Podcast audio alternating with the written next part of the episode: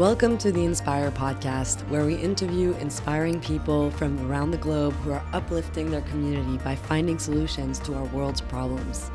My name is Em Barrett, and I am your host. And I hope that you'll get as inspired as I am by meeting these everyday people doing extraordinary things. Youth versus Apocalypse, or YVA for short, is a diverse group of young climate activists working together to lift the voices of youth, in particular youth of color and working class youth. Their collective action aims to fight for a livable climate and an equitable, sustainable, and just world. YVA started as a group of youth in Oakland, California, supported by adults in their community, using direct action and lobbying to fight a proposed coal terminal in their city. Building on that momentum, they expanded their focus to other climate justice issues and carry out many actions around the Bay Area. And today, YVA has become a local group of young people who are impacting national conversations on climate. So, to know more about the powerful work of Youth versus Apocalypse, I spoke to Aniya Butler, Aniya is a 15 year old spoken word poet, and she is a lead circle member at YVA, the coordinator of the Hip Hop for Climate Justice initiative, and a member of the organizational management team. To top off this impressive list of credentials, this year she won the Environmental Humanities Award of the University of Utah.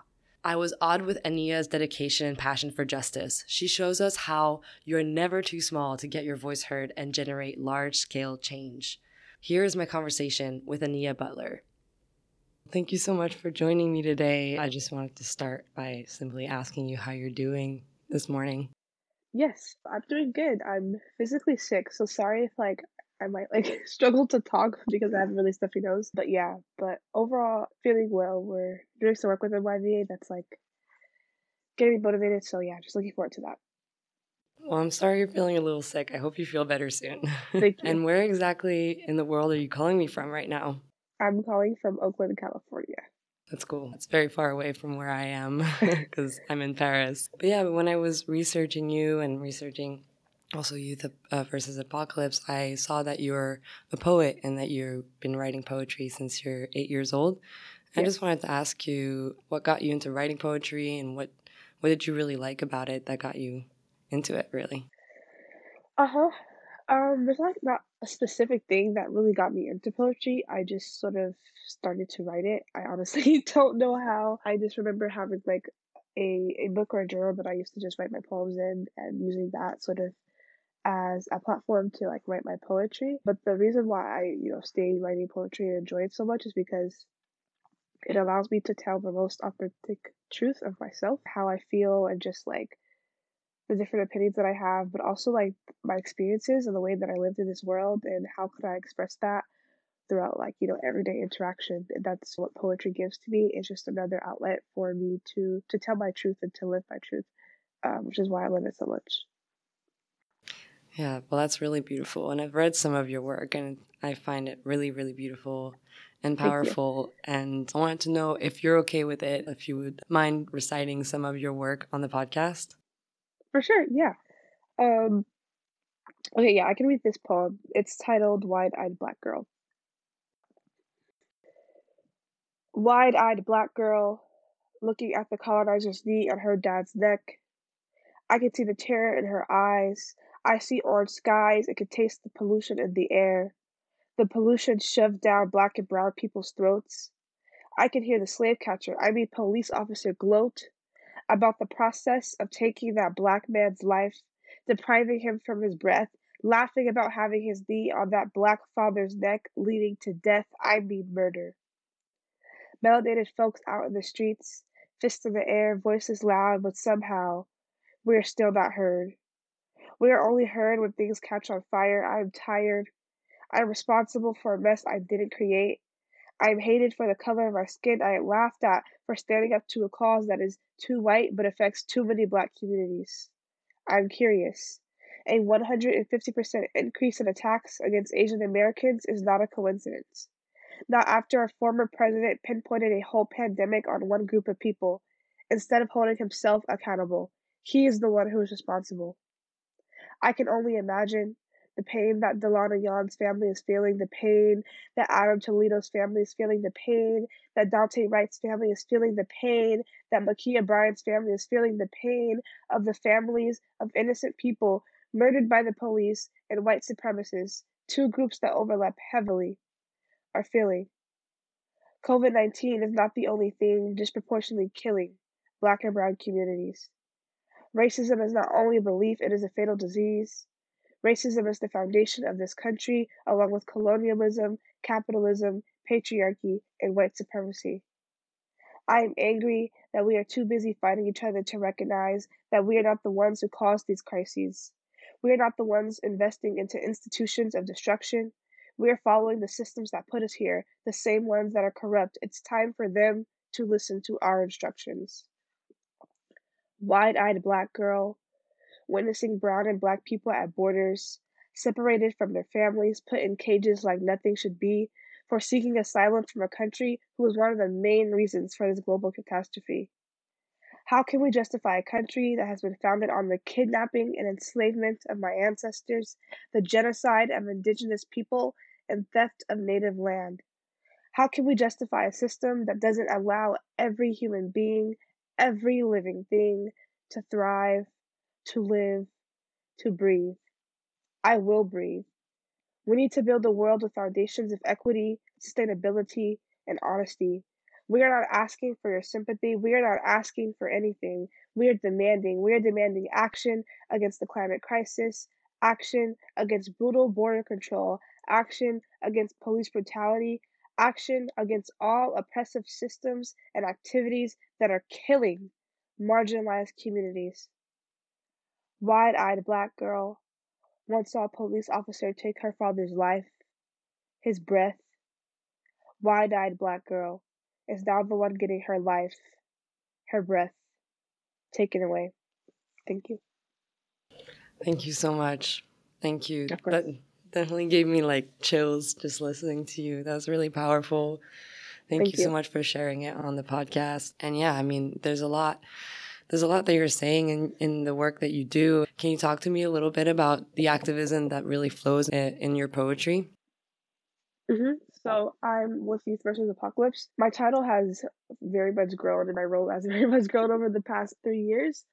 But I, I, I do a lot just in terms of like different scopes of types of different types of organizing. There's like action planning that I help a lot with. Recently, I've been trying to sort of like not be the main leader, but support other leaders in stepping up into that role. But sometimes that just looks like facilitating our actually planning meeting calls or leading chants out of strike or making sure that media is talking to the right youth and the right people who have helped organize the action or emceeing our rallies and like introducing speakers and, you know, making sure that just everyone is comfortable at actions itself and feels safe. But I think YVA just gives me it allows me to work on all these different issues because climate change is just such an intersectional crisis. So there's just so many different flows of activism that flow through my poetry because of YVA. So like it's hard to touch on a specific one. Yeah, of course. And I think what you pointed out about the intersectionality of the climate justice movement and how important that is, that's a very important point.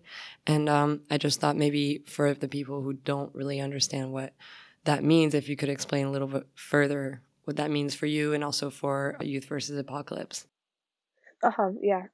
Uh, it's, yeah, it's why I joined YVA, but like, we all know that climate change is a scientific issue. There's no denying that there's science to back it up to prove that it's real.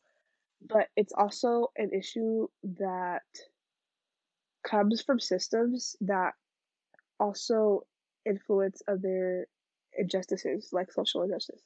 So like the same the same system that is funding the, the police that are out here, you know, killing black and brown people are the same systems that are fueling the fossil fuel industry and allowing that to still take over our world instead of making a transition into clean renewable energy. So it's just like looking at that, the same system that is allowing brutal control at ICE to happen is the same system that is allowing coal terminals to be built in frontline communities. And like when we look at you know the the border control crises, when we look at the police brutality crises, these people are put in these positions to where they're so vulnerable and can be continued to be hurt by the systems that we're supposed to trust is because of climate change. Black and brown folks already have very high rates of uh, respiratory diseases because of pollution. So when we're out here and we're not, you know, giving, not having enough jobs for people, they're homeless. So now they're outside, constantly being vulnerable and exposed to, you know, these pollutions and toxins in the air caused by climate change. And so most of those people are black and brown. That's environmental racism. And I think environmental racism is sort of like the foundational understanding of intersectionality and how climate change interacts with all these different other issues that we're facing. So it's just looking at things from what something that we say at YVA is looking at things from the root. And that's what really intersectionality is looking at things from the root of these problems and seeing how what I was discussing, like in the poem, white supremacy, colonialism, patriarchy, capitalism, are all fueling and allowing the climate crisis to happen and exacerbate all these other social issues that we are facing. Intersectionality is a very complex thing, but it's also a very simple thing once you look at it. So just like looking at things from the root and seeing how all these different things interact with each other.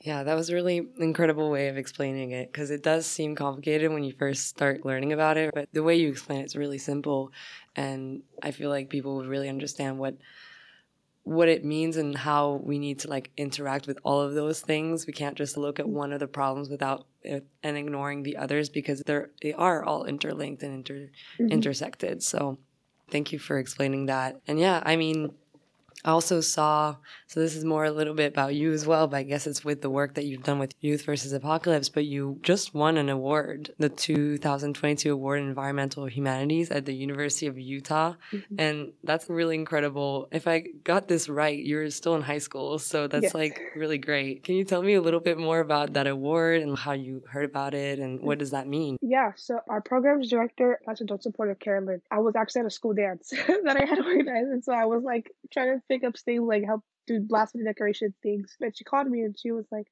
I sent you an email, but you won an award. And I was like, okay, great. Like, thanks for letting me know. Like, I was sort of like in a very rushed state, so I really didn't ask any questions about the award. But she was telling me, like, it's very big. Like, you should check your email and, like, someone would be willing to fly with you because I hadn't, like, checked the actual email. So I was like, fly with me. Where am I going? But I was like, okay, great. Thanks. I'll check it out later. But I ended up reading it with my, my mom later who then decided to call the rest of my family and read it all over again. Um, but it was a very like unreal experience at first. I was like, I won an award, and I was, uh, I emailed them back, of course, like you know, thanking, expressing my gratitude for the award, and then just sort of like explaining what that means. And I looked up like you know the past winners and just the overall like department at the University of Utah. And I talked to the to Professor Jeff, and he was very welcoming, very opening. So it was just a very cool experience. I knew like they had awards for organizers, but I never considered myself to be in that category. So I was just very surprised that out of all the amazing organizers there are, I won an award. So I was very, very grateful, but just also in a very like this is not real type of moment. But I was able to go to Utah with my mom and my brother and accept the award and talk to a lot of the students there, uh, but also just look around the campus. So that was a very, very cool experience. Yeah, I'm sure. And I'm, I'm sure that it also pushes the work that you're doing uh, with the organization. Like to have an award, that's a really great thing to, to show for the work that you're doing. So that's so incredible. Thank and um, to kind of narrow down into what Youth versus Apocalypse really is and what you all do, can you tell me a little bit how it started out and how it began? So I was not here when we like first first started, but I do I'm very familiar with the story.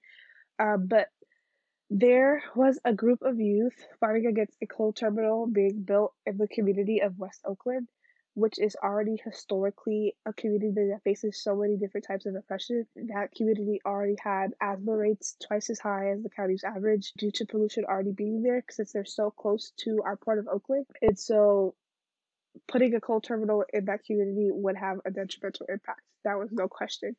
Um, but of course, the people building it did not care about that because they care about their money. So a group of youth came together to sort of fight against that coal terminal, along with a co-founder, Carolyn, our adult supporter slash our official programs director. So her and that group of youth continued to like go to meetings where Phil Tagami, a prominent developer who was actually trying to build that coal terminal, and so they were like they're you know, going up to him, they're actually putting pressure on him, saying, like, you know, why are you building this? You know, this is not good for the community. Do you care about the community? And as most adults in power respond, they say, I've been doing this for a long time. You're a child. I'm an adult. Blah, blah, blah. The easiest sort of way to try to express dominance over youth and over youth leadership. But luckily, our group of youth is very, very strong. They did not let that discourage them. They continued to fight against the coal terminal, which eventually became a campaign, Youth versus Coal.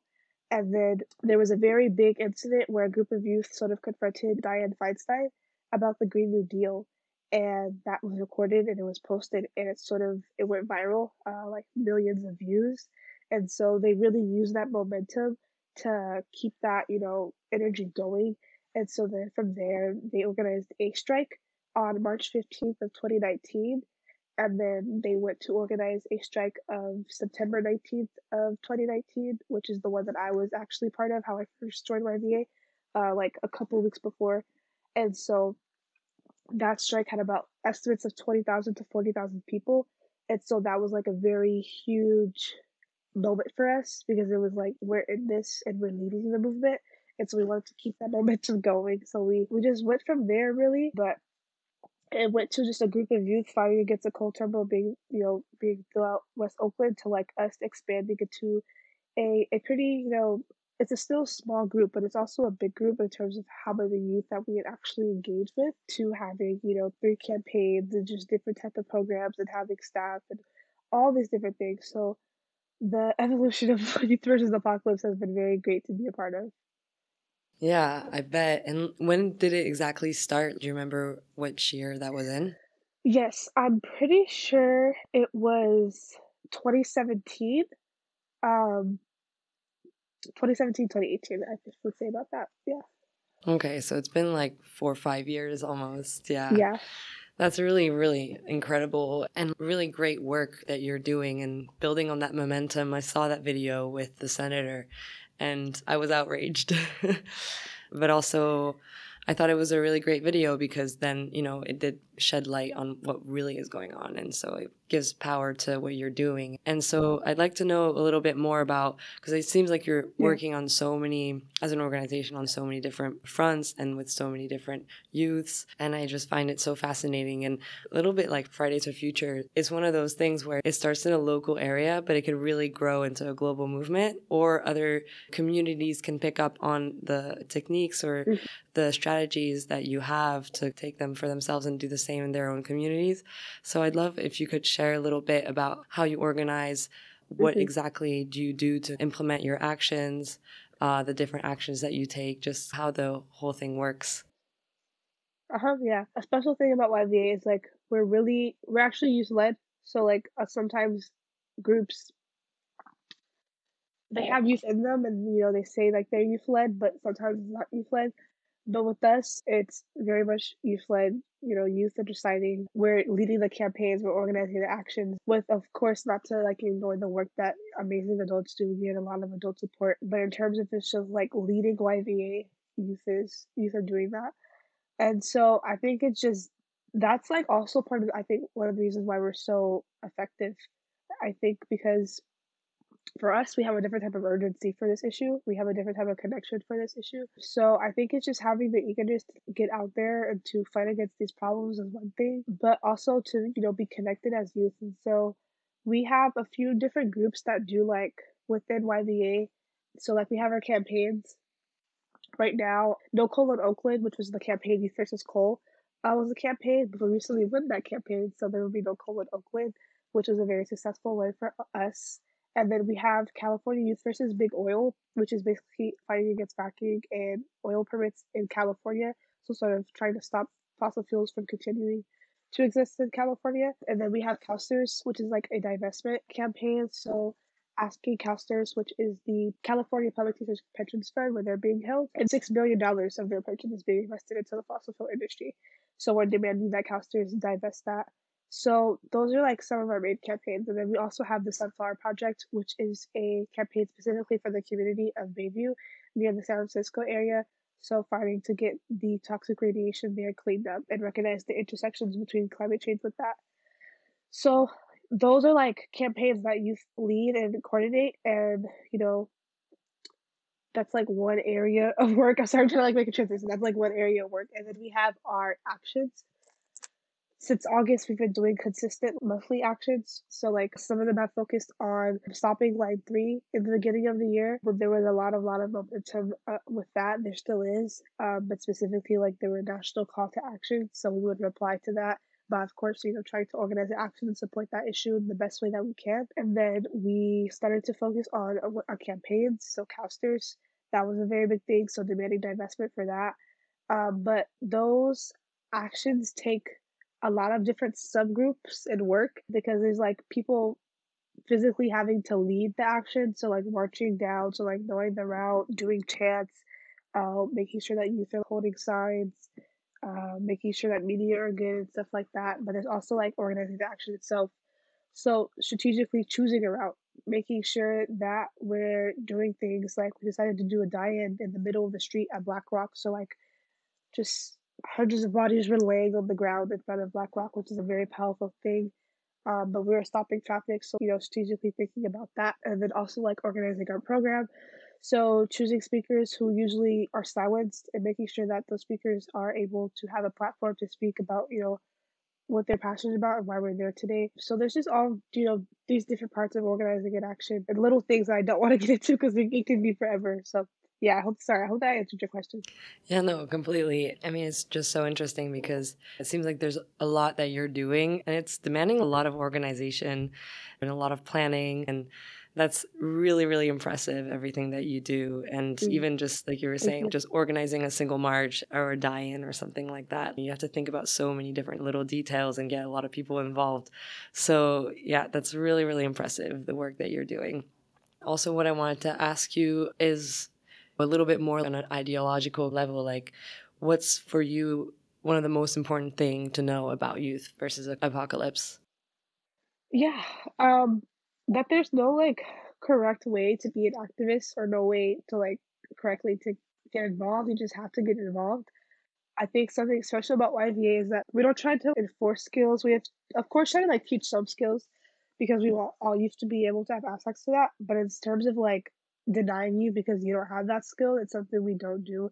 Like there's no written lists on how to fight for justice because this is a really a, fight for survival, and so we recognize that. So like it, it doesn't matter what skills you don't have it just will matter what you do have and how can you use that you know to fight for for climate justice and for any other justice that you're interested in um, because that's how i started you know i wasn't always like this organizer i did not have half the skills i have today three years ago but i did have my poetry and poetry was the way that i advocated for myself and advocated for my urgency for justice and whatever skill that you have you can use that um, and sort of use that as your your medium and your voice.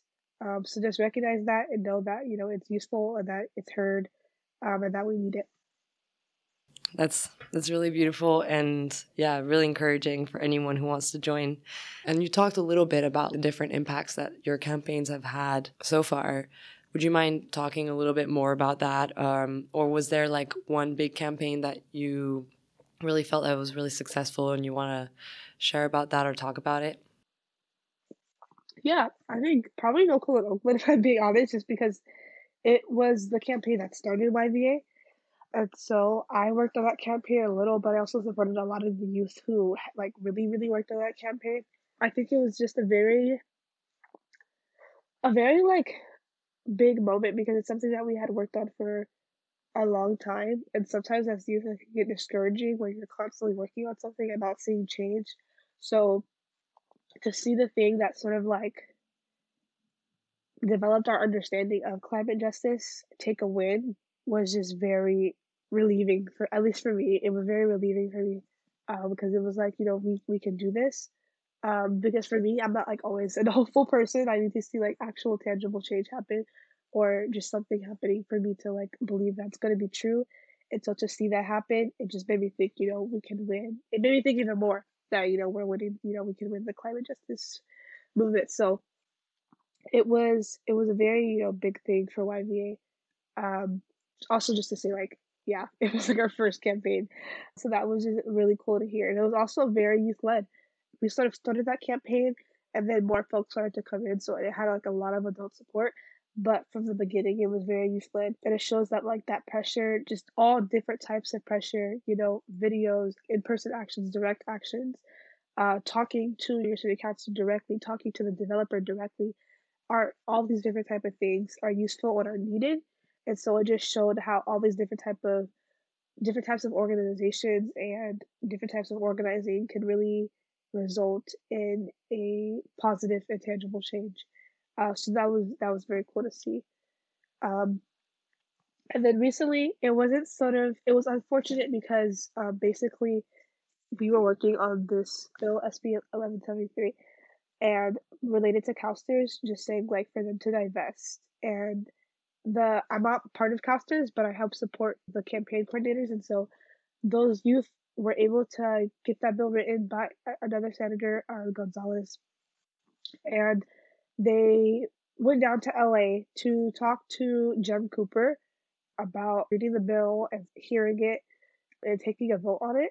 And so he ended up just pulling the vote, meaning that that meeting would no longer happen. And so the the team or committee that he was with, they would still meet, but they specifically would not talk about CalSTRS. And so getting the bill passed for us was a very big thing because it's like we finally got it passed in the Senate. So like that was like a major thing that took months of work um, and organizing. So that was like some a big win that we got to see.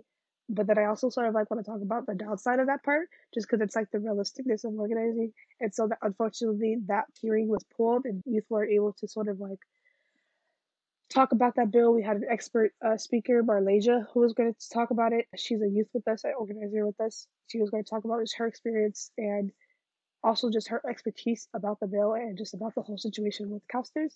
And so it was just a way of silencing us. Um, and so that was very unfortunate, but it's also a very big thing because like it showed that youth can get things through pass. I think it's always like sometimes people have different opinions about youth, specifically in government and it showed that we have that power, we can, and that we got something passed, and that it must have been actually able to create change if you pulled the hearing, you know? And so it was just like it was just another way for us to see like we're putting pressure like this it doesn't stop now so we see that it's working so we just have to keep you know keep going and keep going. Um, so yeah. That's awesome that you were able to do that although there was this double side to this whole campaign. It really shows how how powerful the work that you're doing is and even if like you're not even legally allowed to vote yet that you can have political power. Right yeah. That's incredible. And also we've talked a little bit about having hope and also feeling hopeless of facing everything. What would you say are the biggest challenges that yva has faced throughout the campaigning and how do you usually deal with those challenges? I think some probably the biggest I would just like use ourselves feeling drained and tired and like just wanting to take a break. And with YVA, like our main thing is consistency and frequency. So like keeping the the energy going because like sometimes once it pauses, it doesn't come back. And so we recognize that. So we really try not to like do that in our campaigns. Uh, we of course like take breaks and really try to encourage you to take breaks. But sometimes as a campaign, you can be drained itself. So like yeah, I think the main thing is just like sometimes youth feeling drained, and so us coming up with the balance to take care of ourselves, but to also do this work. Um, I know for me, I of course want youth to prioritize their health before like anything, um, but that's something I'm still working on. So like, I think that's probably like the biggest thing, wanting to prioritize ourselves before this work, uh, because we all have so much passion and so much want for this work but at the same time, I feel like we all give so much and we give so much that sometimes physically our bodies can't take it and mentally. So I think that's been just a challenge. I feel like a lot of youth have been like getting drained. I, I don't think that's like YVA's fault, but I think it's just a challenge that really all youth go through, especially within this field of organizing. So I think that's been something that I personally been dealing with and that I know that some of the other youth have been dealing with but we're sort of like meaning to meaning to see how we can like get through that. Then what do you do personally to like look after yourself and look after your mental health? Yeah. Around all these things. I sleep. I, try, I try to sleep as uh, much as possible. I also just do like normal things like I watch Netflix. I hang out with my friends. I talk to my friends. I try to like keep my room clean because I think a for a clean space is like a productive space. So I try to I try to do that. I try to drink a lot of water. Sometimes I forget because most of the time I'm like a lot I'm in a lot of meetings. It's like I'm sitting on the bed in like Zoom all day and I forget to like eat and drink and do things like that. So also just bare minimal things to take care of myself. But yeah. Yeah, I mean, it's super important. If you burn out, then you can't do any of it. So it's really important to put yourself first and look after these things. But it's so easy to forget it as well. So it's good that yeah. everyone's aware of that, even though, you know, being aware of it and practicing it is a little bit of a different difference sometimes. But um yeah, it's good that you're putting that first too. And what does the future of Youth versus Apocalypse look like from where you're standing now? Is there any future plans or campaigns that you want to work on or campaigns that you're working on that you really want to push? Yeah, I just wanted to know what the future looks like for you. Uh-huh. Yeah, this isn't a campaign in YVA, but it's more so like an initiative or a program that I actually coordinate the hip hop and the climate justice initiative. So sort of like it's like a full circle moment for me. I've got to like sort of help other youth know that they can use art and music and hip hop and whatever they really want to do that's not like quote unquote typical activism or organizing to use that as their advocacy for and so in the past couple of years we've released three music videos and four songs along with an ep with three spoken word pieces on it and so we've sort of been like very just on the side of producing and creating music and we're still going to be sort of doing that, but we also are going to be focusing on like creating curriculum. So like I I facilitate creative writing workshops along with the other team of youth. And so we want to create curriculum that we could like give to teachers to teach their youth in schools or give to youth programs that they could teach their youth. And so just being able to like I don't always have to be there. So like you you should be able to like facilitate that along with yourself and I think we really want to focus on healing. So, like using writing and using art as a form of healing because we already offer so many things to get involved within YVA. And so, I sort of want to do something that totally different, but like just to heal from all the stress that that brings sometimes with, within organizing. So, offering that to youth and also to adults and really everyone who wants to use it. And so, that's something that I'm going to be working on. Well, one of the things I will be working on as the uh, director of that program, but yeah, excited for that. We're also going to be doing actions. Uh, we do a lot of work in schools. We have an education department, so just working and strengthening our relationships with teachers, schools, and students, but getting them involved in campaigns and in actions, which is something I look forward to doing. I don't work in that department directly, but I do give support to that. So, yeah, and just continuing to work on our campaigns and to organize actions and to be involved and just to get other youth involved is something that we're we've been doing and that we'll, we'll continue to do. So also looking forward to that. Yeah, well, that's so great. And yeah, I mean, I saw some of the music videos that you've come out with, and it's just absolutely incredible. And can you tell our listeners where they can find your music and your music videos and everything? Yeah, so we're available on pretty much all platforms Spotify, iTunes, SoundCloud, where you can find our, our songs itself. And then you can find our music videos on our YouTube, Youth versus Apocalypse. There's three of those. So hope you guys go watch those. They're really cool. But yeah, in terms of our music, there yeah, it's all on streaming platforms. So I hope you guys also get a chance to listen to that. But yeah, and if you want to get involved, you can go to our website. Under our campaign section, you'll see the climate justice. And if like you wanna be part of a workshop, if you wanna have like get your own workshop, you can feel free to go to a link there and you can contact me for that. Um, so yeah, just get involved in any way possible for sure. Yeah, it's really great. And I mean, it's just so powerful to use art as well to pass the message um, on because it's really through art and artists that are like spreading a message about a particular issue that it becomes more mainstream as well and starts building in like the collective awareness yeah. of people and they start paying attention to it and then it becomes more a thing that everybody kind of thinks about so it's really incredible that you're developing that side of things as well and and i'm sure there's going to be a lot of beautiful things that are going to come out of that. And there already has. So it's awesome. All right. Well, I want to ask you um, our famous question. Basically, um, our motto at the Inspirers inspiring people, inspiring people.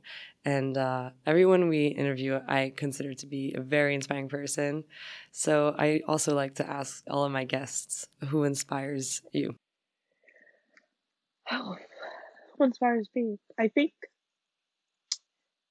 if I'm being honest, the, youth that I work with every day, because I don't know, just working with youth and seeing that I'm not alone in this movement, it just really it, it keeps me going. But it inspires me to just not give up and to still be in the position that I am today and to grow that position because I really think that we have a chance at this. So just, you know, being able to work with youth who put everything before before themselves uh, which is not always the best, but to see that urgency and to see that passion is just inspiring for me and it keeps me going. So yeah, I think the youth that I get to work with and engage with every day. Wow, that's such a beautiful answer. Thank you, Thank for, you. so much for sharing that because yeah, I mean, it seems like everyone in that organization is uh, lifting each other up towards fighting against really important causes. And then you shared a little bit about where you can be found on uh, the internet, but maybe you could drop all the socials and also, I think very importantly, how can people support the work that you do? For sure, yeah. So we have pretty much all social media. Our Instagram is Youth versus Apocalypse, as well as our Facebook and TikTok. And then our Twitter is Y underscore VS underscore A. Our YouTube is also Youth versus Apocalypse. And then, so that's pretty much basically a lot of our information. We also have an amazing website, youth versus apocalypse.org, where you can find everything, uh, just like, you know, how we started and the different ways to get involved and how you can support. But if you're in the Bay Area, I would recommend just if you're a youth or also, if you're an adult, you can see there's a way you can get involved. We're also look, we're always looking for adult support. But if you're a youth, you can join a campaign if you would like. Join a campaign or a team. We have the Hip Hop and Climate Justice team, and we also have a social media team. So those are just different ways to get involved. There's you, you can like I said, you can also join a campaign. Um, and you can join all those different teams through our website if you go to like our campaign slash program center on our, website. So that's a way that you can get involved. But you necessarily don't also have to get involved with us. I would recommend just getting involved in any way you can. Finding a group locally that just really shares the same views as you and the same direction views as you, so like where you want to go and what type of issues that you want to fight against, and just joining that, and of course educating yourself um, about this issue because it's a very big thing. Um, but for me, I, if I like, if I know more, I feel more comfortable fighting for that issue. So educating yourself about that or just getting your way involved any way possible and using the skills you already have to advocate for yourself. So yeah, I would say just like first thing you do is find something local and get get involved from there and go from there. That's awesome. Thank you so much. And thank you so much for for waking up extra early to come onto the podcast and talk to me today cuz that was really incredible and yeah, I'm really grateful that you came on. No problem. Thank you so much for uh, giving us the space and the platform.